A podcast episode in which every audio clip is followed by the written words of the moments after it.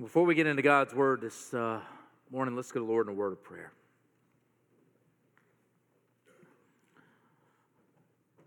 Father, we come before you humbly this morning. It is your word that we long to hear.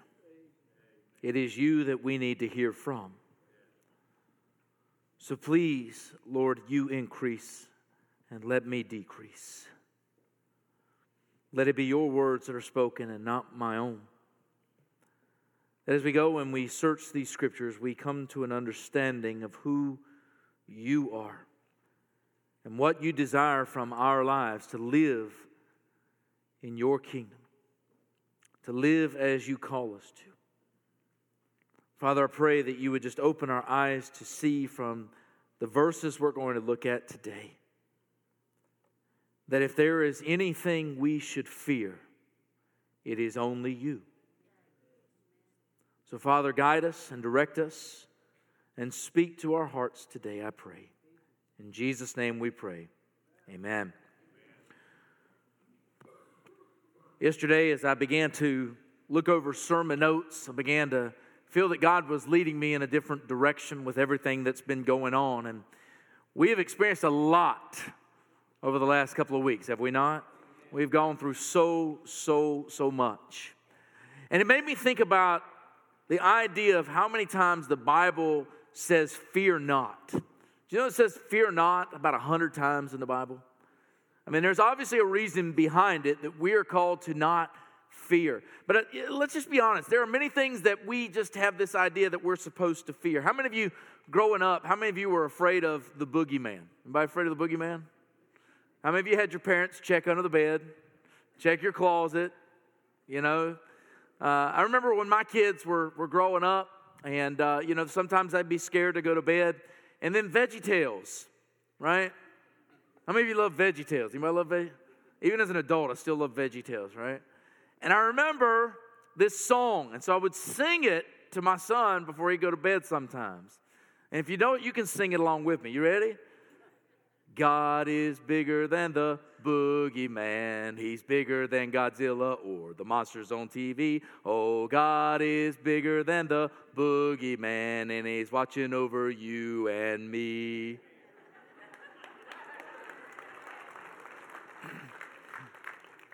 now, you think about it. I mean, we have a lot of fears in this day and age. Let, let's be honest. Terrorism is something that's very scary, is it not?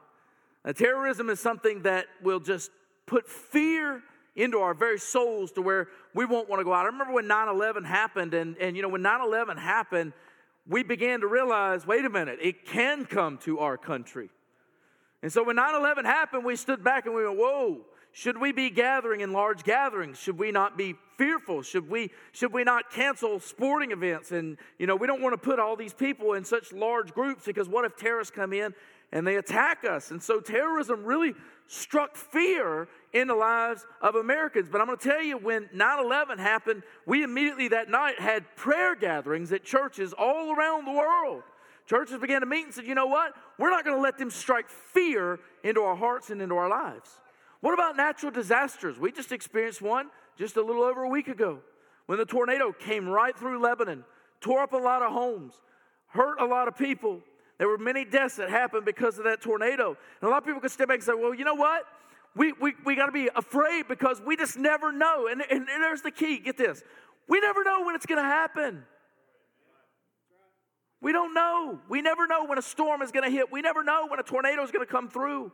We never know when these things are going to take place. But here's the thing I learned a long time ago you can't fear what you don't know is going to happen. But yet, many of us will live in fear. We'll, we'll dial back in. We'll become scared. We'll become worried. And therefore, because here's the truth of the matter if we get afraid of all these events, and guess what? We won't go anywhere. We'll never leave our homes. And that's exactly what Satan wants you to do. Man, let's just be honest. Let's, let's just get right down to it. Well, what are you talking about today, Brother John? Well, let's talk about viruses, right? You call COVID 19 or coronavirus, I don't care what you call it. It's a virus, and it has got our community scared. It has got our country scared. It has got churches scared. It has got schools scared. it has your jobs scared. Everybody is fearful of a virus. What happens if we get it? What happens if we get sick? Are we, let's just be honest. Man, when HIV came out, people were scared senseless. They wouldn't drink from water fountains that people with HIV drank from. They were scared that they could contract it that way. They started pushing them aside. They wanted to treat them like lepers and cast them out into leper colonies or HIV colonies because they didn't want to have to deal with something that they didn't know anything about. Guess what? We can do that with all kinds of sickness. We can begin to push people away. We can begin to sort people out because we're afraid of people going to get sick. Here's the truth of the matter. You ready for this? You don't know if you're going to catch it. You don't know if it's going to hit your home. You don't know, you ready for this? If it's going to be your time. But man, if you let fear strike you, it will shut you down. It'll stop you from going out. Can I tell you something? It blew me away that churches were closing. Why? Because go to Walmart. You can contract anything at Walmart. You're still shopping. It's everywhere, right? If it's, it's going to be. Why do we fear? We fear the unknown. We fear not knowing. We fear things that media pushes. What about H1N1? Did we have this mass hysteria over H1N1? No. Why? Media didn't push it. Swine flu, avian bird flu. I mean, you can name all kinds of diseases that came around across Ebola. The only thing we did, we just stopped eating lettuce when Ebola came out, right? There was all kinds of fears. Can I tell you something? We can't let fear control us. Because if we allow fear to control us, we as Christians will never be anything in our community. This is a chance for churches and Christians to stand up. It is a chance for us to tell the world number one, we don't fear your diseases, and number two, we don't fear death because we know where we're going. We don't fear. When you look at the scriptures, and this is what we're going to look at today, we're going to talk about three discoveries about fear. The first discovery we're going to look at today is the enemy and fear. You know, in John 10 10, the first part of that scripture simply says this The thief comes to steal, to kill, and to destroy. How does he do those things? How does he steal and kill and destroy. Number one, he, he begins with fear. Fear is one of his greatest weapons that Satan has used throughout the centuries. Fear is a weapon that he has used because guess what? He can control us by our fears. There's so many things throughout Scripture that if we're not careful of, we can become fearful of. Things that he will use, such as enemies. In Psalm 27 and verse 3, he says, Though an host should encamp against me, my heart shall not fear. Though war should rise against me, in this will I be confident. Even if the enemy surrounds me, I will not fear. One of my favorite stories in scripture is found in 2 Kings chapter 6 as a prophet by the name of Elisha. And Elisha is standing there and he has been able to interpret and find out exactly what an enemy king is going to do to the people of Israel. Because of that, because of what has taken place, the enemy king finds out who has been telling the king of Israel his plans. So, what does he do? He says, Well, we're going to send the army down there and we're going to take out the prophet. So, he sent this massive army out there. Well, Elisha's protege that walks with him, follows him, listens to him, he goes out one day and he sees this tremendous army on the hillside and he's scared. And he looks at Elisha and he says, Look at the army of our enemies. And Elisha goes, Yeah, I'm not worried because the army of our Lord is greater than the army of the enemy. And he said, Lord, open his eyes. And when God opened Elisha's eyes, he saw this massive heavenly army surrounding the army of the enemy. You see, because there is no need to be fearful of our enemies, God has got them under control. But not only that, but what about obstacles? When I look in the book of Numbers, chapter 14, the people of Israel fell into a great amount of fear. They were afraid to go into the land that God had promised them. They were afraid to go in because they said, We're like grasshoppers and they're like giants. They will crush us, they'll destroy us. They have fortified cities, they have all these things going on. But here it comes. And in verse 9 of chapter 14 of Numbers, he says, Only rebel ye not against the Lord, neither fear ye the people of the land, for they are our bread for us. Their defense is departed from them, and the Lord is with us. Fear them not. We can't allow obstacles to get in our way. The people could have looked at the enemy encampment. They could have looked at the enemy. They could have, but here's the thing what Joshua wanted them to understand, and what the people, the spies, the two, Joshua and Caleb, wanted them to understand was God is with us, God is for us, and therefore nobody can stand against us. Not only do we see the enemy, not only do we see obstacles, but even scarcity. Even scarcity.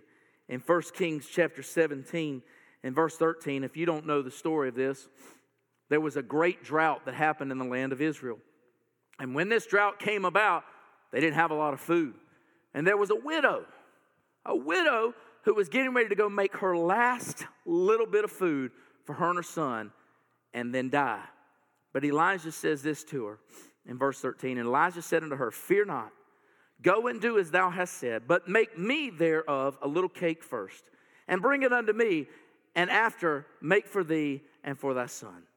In other words, what little you have left that you're going to use for you and your son, I want you to make me one first. Doesn't that sound like a great prophet? I want you to take care of me. I want you to feed me. And then you can feed yourself and your son. Why did Elijah do that? Because he knew this. He knew that God would provide for her, and for three years he did. Scarcity. Man, look at what's going on around us. Scarcity, right? If you go to the grocery store, what do you find? Empty shelves empty shelves. Toilet paper, the first thing to go. I still do not understand that. I have not gotten that one yet. I don't know what they think this virus does, but it does not work down there, okay?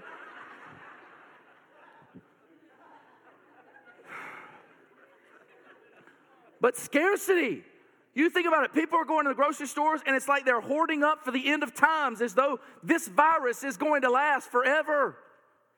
They're scared. And so they go, and so when one person gets scared, what happens? The next person gets scared, and the next person gets scared.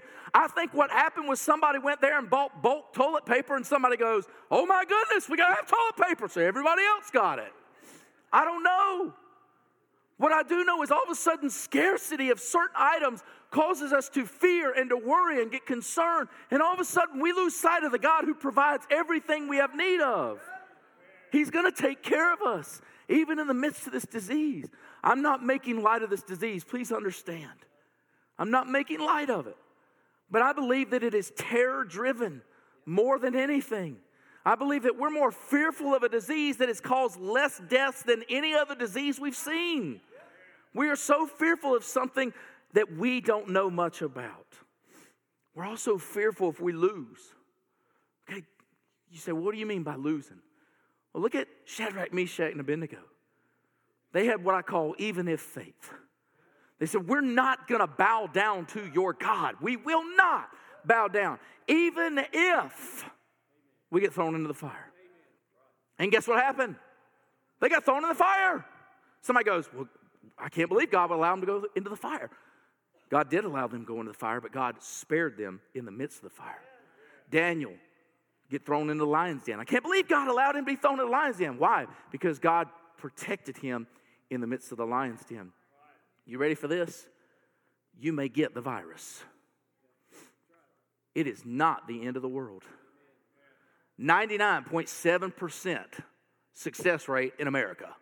Why are we scared of a disease that has such a tremendous success rate? It's unheard of because it's been driven by people. It's been driven. Even if you get it, guess what? You have a very good chance of survival. And get this if you don't, praise God. If you're ready, praise God. You get a whole lot more blessing than we get down here. It's that simple. When you look at this, you got to understand the enemy is wanting to control us by fear. He wants to cause us to break down. He wants us to stop meeting together. He wants us to stop praising God. He wants us to turn against God and ask, Why, God? Why are you doing this? As opposed to us asking why God is doing this, what we need to be doing is going out there and telling people about Jesus so that they can be prepared if they do leave this life. That's what we need to be doing. Number two, let's look at the God we should fear.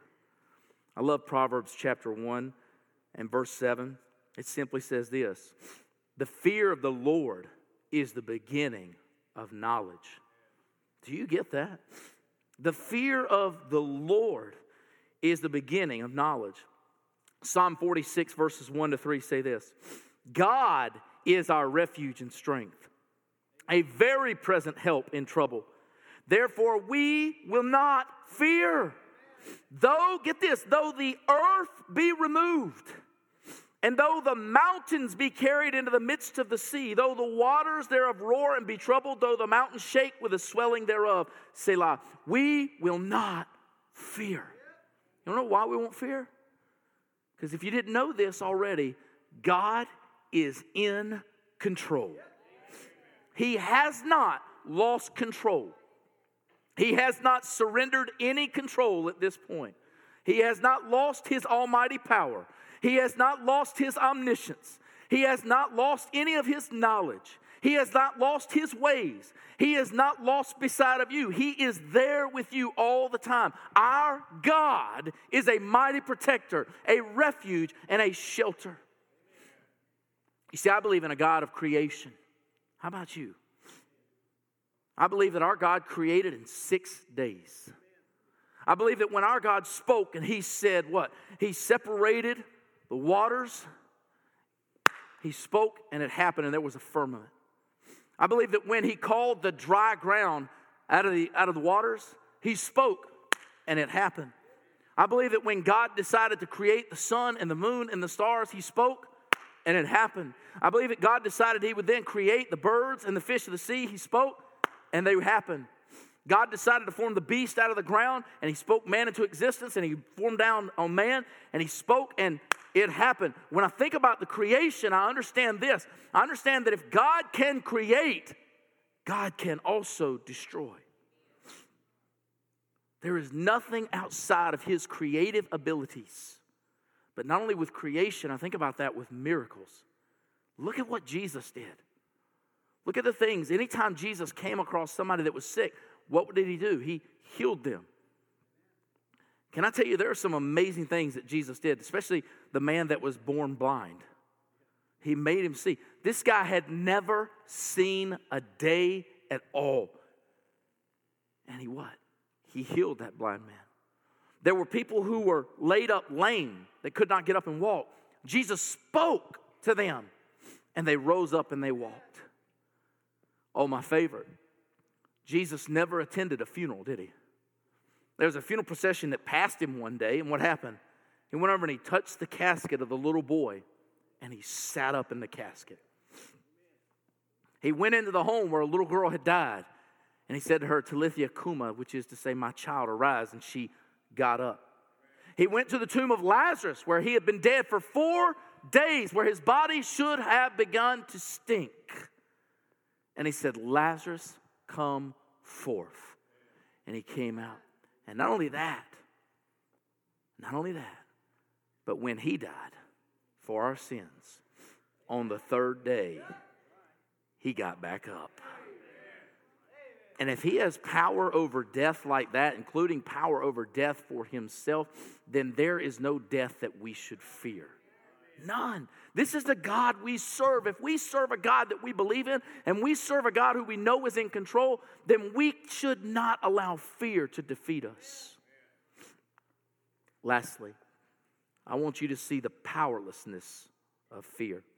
Look with me in Psalm 23. Everybody loves this psalm. You know it. The Lord is my shepherd, right? But I want you to look at verse 4. He simply says this Yea, though I walk through the valley of the shadow of death, I will fear no evil. The Lord is my shepherd, my protector, my guard, my leader, my supplier, my provider, the one who cares for me and knows me by name.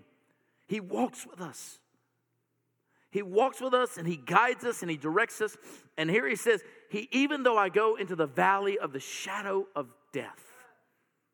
I want you to understand something. Jesus, when he sent his disciples out, did you know this? He said, I send you out as sheep among wolves. You know what that meant? He said, I know exactly what I'm doing. Now, if you ever watched the old, old Looney Tune cartoons, right? And you remember the old Looney Tune cartoons, and you had all the sheep out there, and you had that one coyote that put on a suit like a sheep, and he'd walk into the flock and he'd try to take off one of the sheep. Usually, if he escaped with one of the sheep, he'd get back to his cave and it'd be that big burly dog, right?